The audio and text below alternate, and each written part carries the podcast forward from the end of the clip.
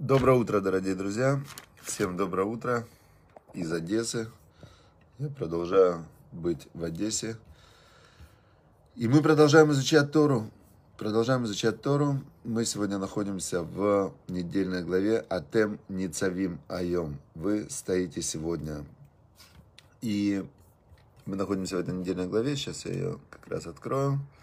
Доброе утро всем. Вчера в Одессе в Кошер-бар была встреча у нас такая интересная очень. Со всеми, кому было интересно. Bonjour, hello, да. Всем шалом, bonjour, hello, доброе утро. Очень приятно было видеть тех людей, которые в онлайне приходят на уроки. И я их многих никогда не видел вживую, а вот так увидел. И очень это было интересно. Хорошо, дорогие друзья, сегодня мы продолжаем, находимся в главе Ницавим. И здесь интересная, интересная написана такая вещь. Так, сейчас, секундочку. Сегодняшний день сейчас я открою. Значит, э, мы уже очень быстро приближаемся к Роша Шана, да? Шана Това, Гмар Хатима Това. Всем хорошего года, поэтому сейчас мы как раз учимся уже более более мы учимся серьезно, чем обычно. Сейчас вот как раз Хита сегодня открывается. Понедельник, сегодня понедельник. Значит, и как раз вот эта вот глава Атем Ницавим. Вы стоите сегодня все. Моше Рабейну собирает всех и говорит такую вещь. Значит, э, говорит он такую вещь. Значит, зачем я вас собрал здесь? Лиман, вот мы находимся 29 Перек это Хумаш, мы сейчас изучаем Хумаш. 29 глава, отрывок 12. Значит, я вас всех собрал здесь, говорит Маша Рабейну, Лиман, Акимутха Айом Лолеам, для того, чтобы установить тебя сегодня ему, Богу, народом. ВУ, ВУ, и он, Бог, Елеха Лейлоим, а он будет тебе всесильным. Значит, сейчас мы разберемся, что это значит для того, чтобы установить тебя сегодня ему, Богу, народом, а, а он будет тебе всесильным, как говорил тебе, когда поклялся твоим отцам Аврааму, Ицхаку и Якову. Значит, э, поклялся Бог когда-то Аврааму, Ицхаку и Якову, что их потомство унаследует землю Израиля, и э, что Бог поклялся быть всегда с потомством Авраама, Ицкака и Якова. Он им поклялся, про отцам. Значит, давайте подумаем вместе, как это, как это работает. Вот э, был Авраам, это был первый еврей. Авраам, праотец Авраам, он э, был такой замечательный человек. Когда-то жил такой человек, жил он, ну, известно точно, когда он жил. Он жил э, где-то около 4000 лет назад, можно точно посчитать, прям мы точно знаем год, когда он родился, год, когда он умер, где он похоронен. Он похоронен в Хевроне Марата Махпила, это пещера четырех. Он и его жена Сара, праотцы еврейского народа, прям есть их могилы, мы ходим к ним молиться, проведываем их, да, то есть все как бы это абсолютно реальные исторические личности, которые похоронены в Хевроне. Вот, значит, Авраам, он э, всю свою жизнь посвятил тому, чтобы соединиться с Богом. То есть он был такой человек, он был первый еврей, он был эвер. Э, эвер это как бы на другой стороне. Он перешел на другую сторону мира. То есть весь мир были идол, идолопоклонники, а Авраам, он сказал, нет, я вот хочу соединиться с Богом, Творцом мироздания. И он как, все время он вырывался как бы из этого мира, пытаясь вот каждую секунду соединяться со Всевышним. И известно нам, что главное качество Авраама, которое он проявлял, в то время это было просто, это было в то время очень э, такое новый тренд, да, он был добрый. То есть люди вокруг были злые, вот это был город с дом, который Всевышний уничтожил. Они просто законодательно ввели, что если кто-то делает добро другому человеку, его нужно убить. У них это было, причем убивали они, э, предание рассказывает, что там они, женщину одну, которая дала кусок хлеба умирающему от голода, они ее намазали, чем-то намазали, и ее пчелы зажалили до смерти. То есть э, мир был очень жестокий. Мы знаем сейчас, вот, например, э, откапывают вот эти все инки там, ацтеки в Южной, в Южной Америки, они приносили человеческие жертвоприношения. Читаешь, там, монголы, например, захватывали какой-то город, они всех э, мужчин кидали на землю, их сверху покрывали досками, а на досках садились кушать, пировать. И те, а те внизу под досками, они умирали. Ну, то есть они как бы в это время орали и умирали от, от веса этого. То есть люди были очень такие жестокие. А Авраам Авину, он был добрый. Он э, поставил шатер четырьмя входами, и он, значит, э, кормил всех путников, которые проходили. И когда они говорили, а за что нас ты кормишь? Он говорил, скажите только Богу спасибо, весь мир принадлежит Богу. Все, мы все вот родились, весь этот мир принадлежит Богу, и поэтому я просто вас кормлю, потому что вы сказали, Барухашем, слава Богу. Такой был Авраам, и он соединился с Богом. Такой же был его сын Ицхак, такой же был его сын Яков. И э, Яков потом, он настолько он приблизился ко Всевышнему, что он получил от Всевышнего имя Израиль. Он, кстати, интересно, я вот сейчас только первый раз подумал, что все три праотца, они получили имя от Бога. Например, э, Авраам, его звали от рождения Авром, а Бог ему сказал, теперь ты будешь Авраам, добавил ему одну букву «эй».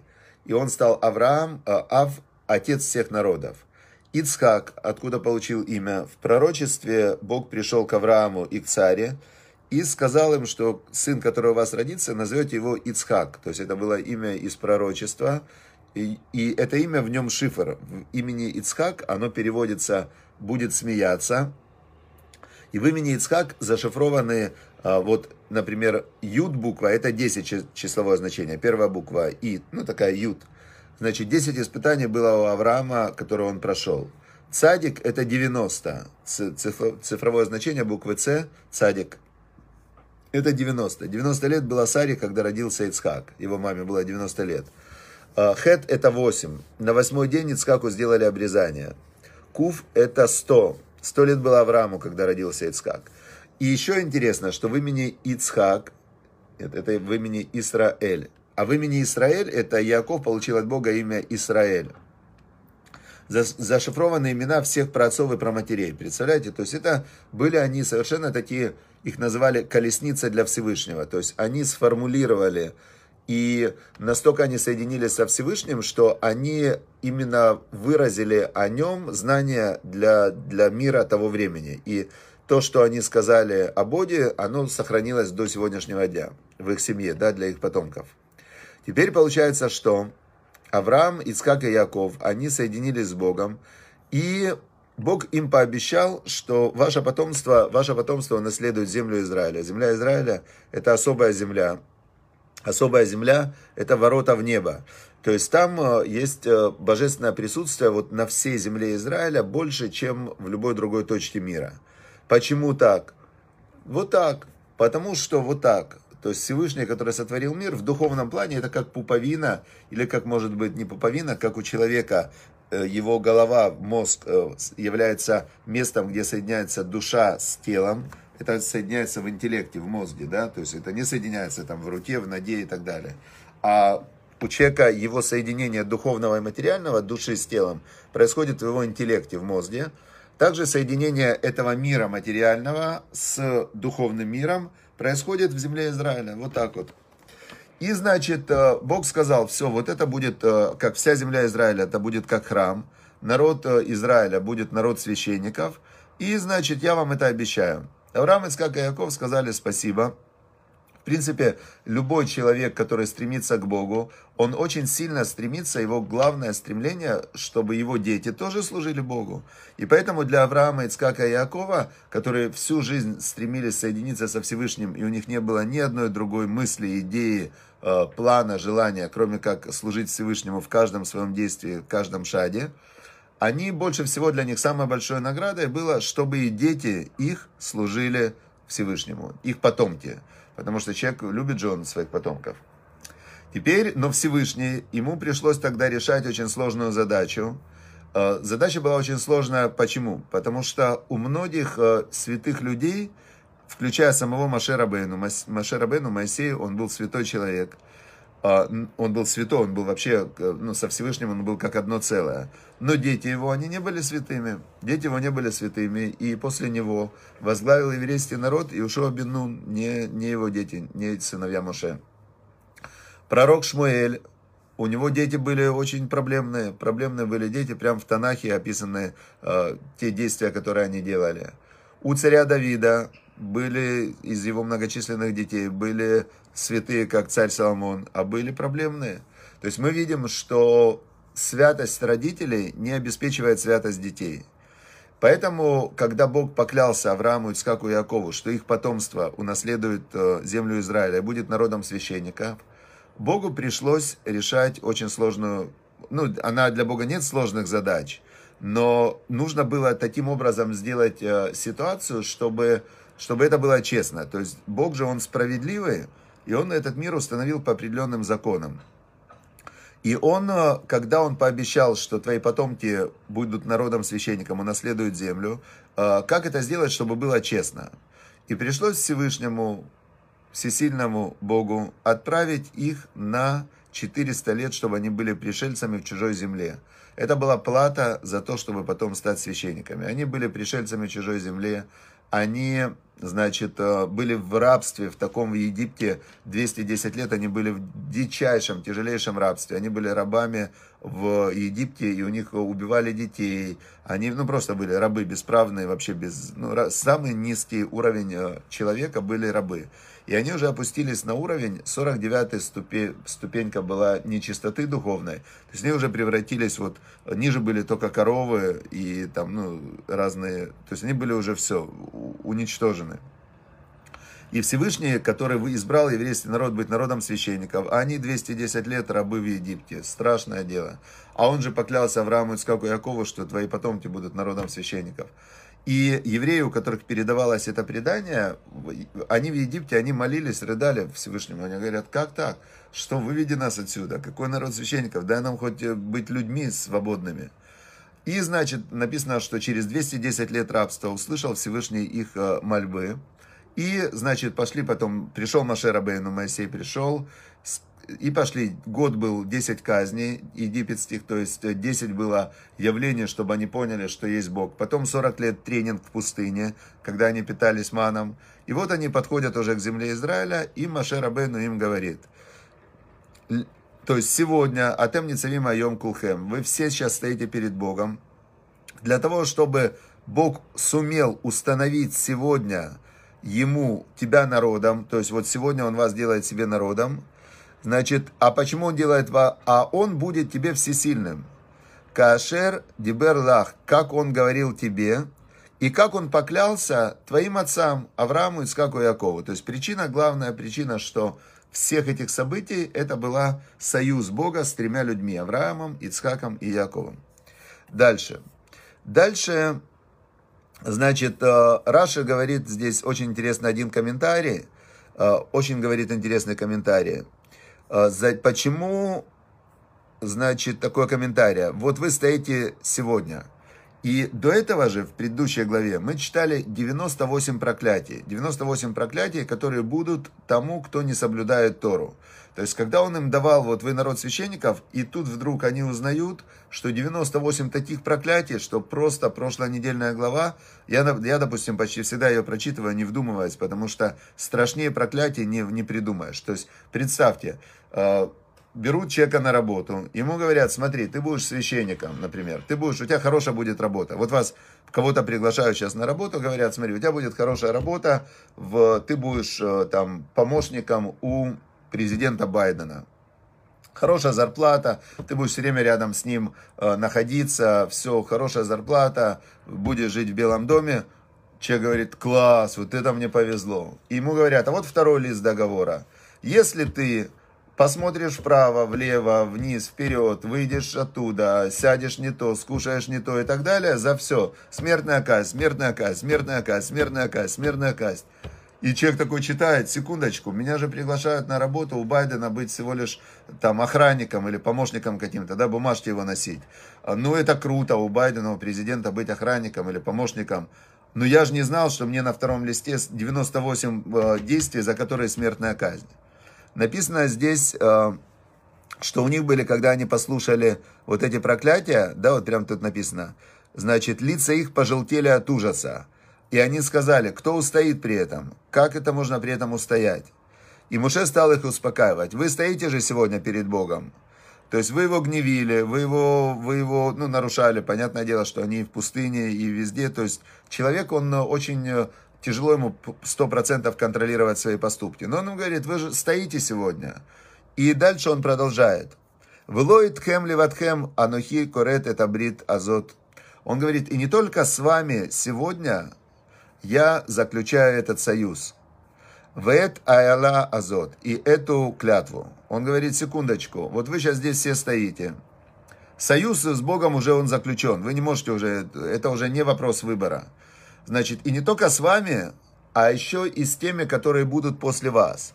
Те ташер ешь на поиману, и с теми, которые не стоят сегодня здесь с нами, перед Богом, и которые э, не с нами сегодня. Значит, Раша объясняет, э, что союз этот заключается не только с тем поколением, которое стояло вот и слушало эти слова, также и с поколениями грядущими.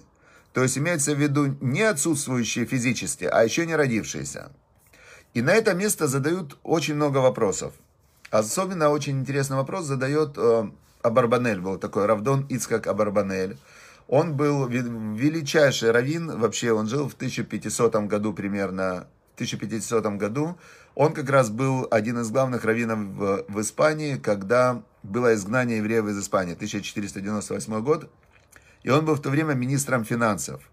Интересно очень, это удивительная история, что главный раввин э, Испании в то время, он был, он был учителем, учителем вот того короля, который подписал приказ о изгнании евреев. И он был его учителем, он был его советником. А Равдон Ицкак Абарбанель, он был министром финансов в Испании в том поколении. Но король Испании и королева попали под влияние одного христианского священника, который, а, который очень ненавидел вот этих еврейских раввинов. Борьба за влияние. И этот, он был очень харизматичный. Причем, что интересно, самое удивительное, что вот этот вот священник христианский, который был против евреев, он тоже был еврей. Только он был еврей, которые приняли христианство. И он был очень харизматичный. И он так повлиял на короля и королеву, что те подписали приказ о изгнании евреев из Испании. Было два варианта. Или вы уходите без вещей, ничего с собой нельзя было брать. Или второй вариант, вы принимаете христианство. И в то время 300 тысяч евреев, э, ничего нельзя было ни продать, ни сделать, ну то есть все.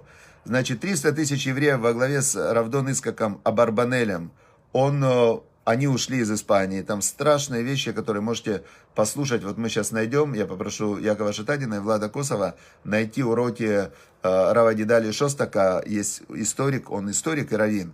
И там есть уроки о изгнании из Испании, как раз вот этот период. Так вот, главный раввин э, Испании, вот ему было тогда 80 чем-то лет, он принял христианство и остался. А Равдон Ицкак Абарбанель, он ушел, ушел вместе с э, в Португалию. Там ему предлагали тоже стать министром финансов, но надо было принять христианство. Он отказался, то есть ушел в изгнание, оставил все, деньги, имущество, все.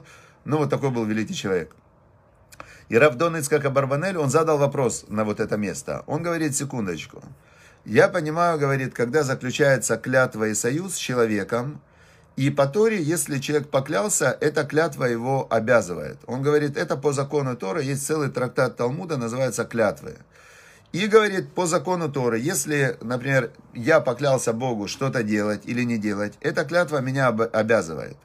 Но, говорит, не может человек поклясться за те поколения, которых еще не было. То есть те поколения, которых еще не было, которые еще не родились, их вот этот союз и эта клятва не обязывает, потому что родители не имеют права клясться, что дети будут делать так-то и так-то, или не делать. Он говорит, по Торе не сходится. И он задал этот вопрос, который был очень для них актуальный в то время, потому что когда человеку нужно оставить все свое имущество, которое наживали евреи к тому моменту в Испании, жили уже около тысячи лет – они были очень богатые, вот как сейчас в Америке, например, очень богатые, очень э, занимали большие посты. И тут им говорят вдруг, вы знаете, все, уходите без вещей или, или принимайте христианство.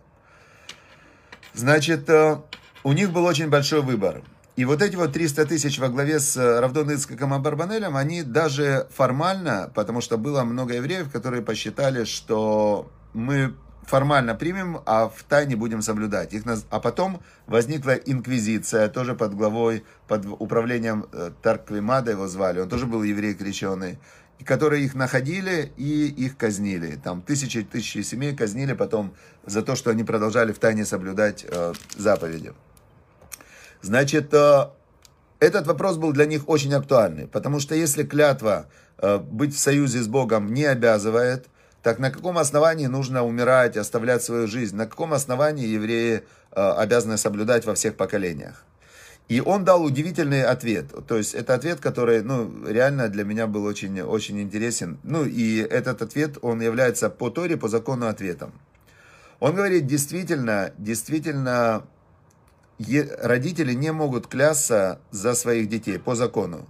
То есть клятва родителей не обязывает детей. Но он говорит, смотрите, когда еврейский народ был рабами в Египте 200 лет, и когда Всевышний вывел еврейский народ, то называются еврейский народ, вот сейчас будет молитва в, в Роша Шана, мы все время молимся Всевышнему, и мы говорим, относись к нам, э, прости нас, дай нам хороший год, вот мы молимся там целый день в синагоге, прости, дай хороший год и так далее, и мы говорим, или мы тебе как рабы, или мы тебе как сыновья, или мы как рабы, или как сыновья. И в Торе называется еврейский народ двумя словами. Эвет, то есть ты Эвет Ашем, раб для Ашема. И даже Моше Рабейну, Моисей, называется раб для Бога. И, значит, или ты, или ты как сын. И есть два этих статуса. То есть есть два статуса. Сын это тот, который имеет прямую передачу. Причем сыном называется ученик, называется сыном. И когда ты принимаешь полностью идеологию отца, есть отец, который биологический отец, а есть отец, который тебя научил. И когда ты принимаешь, то есть мы, понятно, что мы биологически не можем быть сыновьями Бога, но мы можем быть э, духовно и ментально сыновьями Всевышнего, принимая Тору. Значит, это статус сына. Но есть еще статус раба, Эвет. Эвет – это раб, который был рабом, и его родители были рабами. И из рабства выйти нельзя, только если тебя хозяин отпускает. А Бог не отпускал еврейский народ. Нет документа, что Бог сказал, вы теперь не мои рабы. Вы были рабами в Египте, то есть э, это был статус. Раб не может выйти из рабства только с согласия хозяина. Теперь и этим объясняется, почему тот, кто родился у матери еврейки, он принадлежит кому? Хозяину. Кто хозяин? Бог. Поэтому клятва родителей соблюдать заповеди Всевышнего, те, которые стояли у горы Синай, Э, у горы Синая, которые стояли потом вот здесь, Атем Ницавим, перед входом в землю Израиля, их клятва быть в союзе с Богом, она обязывает, потому что они рабы Бога, их дети рабы Бога, и так во всех поколениях тот, кто родился у матери еврейки, он для Всевышнего раб, он не может выйти на свободу. Он тогда становится беглый раб, который, которого или возвращают, или наказывают. Все, поэтому сказал Равдон Ицкак Абарбанель, что действительно та клятва обязывает по, по закону, по букве закона. И поэтому, значит, он дал такой ответ, что еврей не может выйти на свободу от Всевышнего. А, он может к нему относиться... И второй очень красивый комментарий перед Рожашина. Когда мы молимся Всевышнему, мы говорим, или мы тебе рабы, или мы тебе сыновья. Так это главный суд. Или я служу Всевышнему из обязанности, я этого не хочу, тогда я служу как раб. Или как сын, которому приятно служить Всевышнему, и который радуется от того, что у него есть возможность служить Всевышнему. Все, ктива хотим этого, чтобы мы были записаны в хорошие книги и в запечатанной печатью, чтобы мы служили Всевышнему и как рабы, то есть выхода нет по-любому, как э, когда призвали в армию призывников, и стоят они первый день, присяга, и ходит командир, говорит, у тебя, что ты в армию пришел? Один говорит, буду служить Родине. А значит, второго спрашивает, а ты что пришел? Потому что это долг каждого советского человека. Стоит Рабинович, а ты, Рабинович, что в армию пришел? Он говорит, вы знаете, меня, честно говоря, никто и не спрашивал, меня просто забрали в армию. Поэтому я и в армии. Так вот, чтобы мы служили Всевышнему и как рабы, и как сыновья, потому что если служить Всевышнему в радости, то тогда это совершенно другая жизнь, ну, вообще другая жизнь. Поэтому, еще раз, Ктива Хатима Това, мы все стоим, как тогда стояли, и каждый из нас сегодня стоит перед Всевышним, и чтобы мы свой вот этот вот э, статус высоте человека, который знает, что есть Бог и стоит перед Богом, чтобы мы радовали Всевышнего,